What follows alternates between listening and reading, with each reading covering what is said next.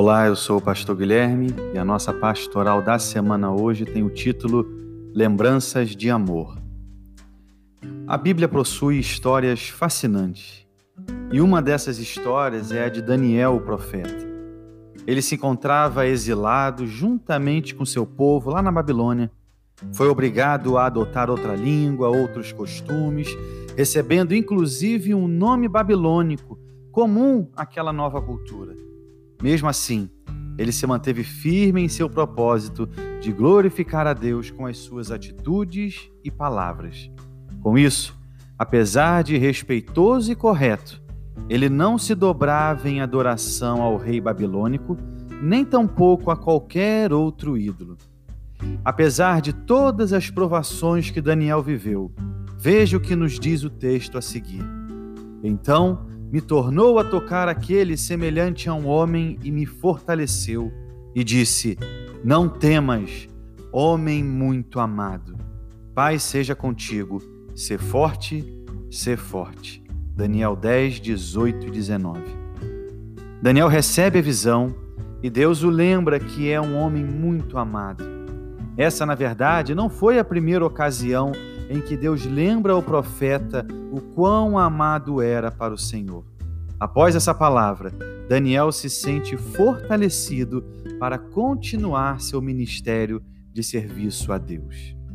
Saber o quão amados somos deve também nos fortalecer. Fortalecer a nossa fé, fortalecer a nossa confiança, nossa esperança no porvir. Deuteronômio 7, de 7 a 8, nos diz: Não vos teve o Senhor afeição, nem vos escolheu porque fosseis mais numerosos do que qualquer povo, pois eres o menor de todos os povos, mas porque o Senhor vos amava. Ou seja, não é porque somos mais inteligentes, maiores, melhores, mais bonitos, mas simplesmente por amor é que somos eleitos, escolhidos por Ele e para Ele. Vivemos tempos de grandes lutas, dificuldades, tentações, que por vezes nos tiram a paz e o sossego.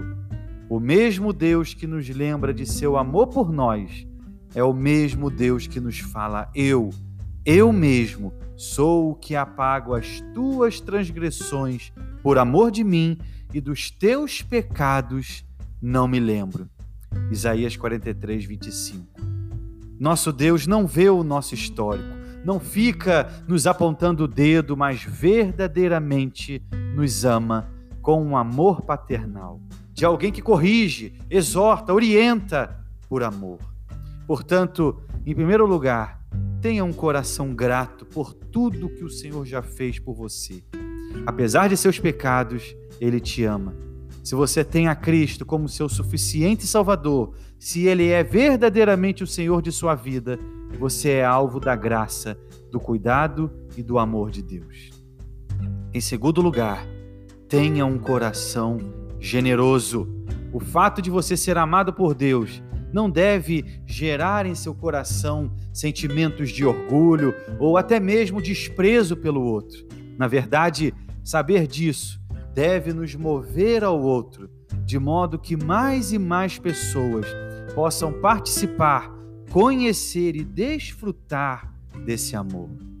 Em terceiro lugar, tenha um coração contrito. Muito cuidado com aqueles que só pregam sobre o amor de Deus e não falam na justiça como se Deus não fosse o justo juiz. Em que pese o seu amor, ele também é justo. Precisamos resolver aquilo que nos afasta de Deus, que é o pecado.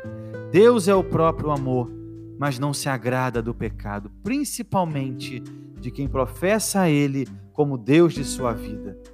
Muitas foram as consequências de Israel por sua rebeldia e idolatria. Até mesmo o próprio exílio que Daniel viveu foi consequência da desobediência, do pecado do povo. E por último, não seja como Daniel, não seja como José, não seja como Davi, nem mesmo como Paulo.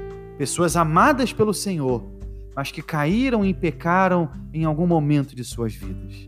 Minha oração é que você seja como Cristo, o próprio amor encarnado. Tenha um coração igual ao dele.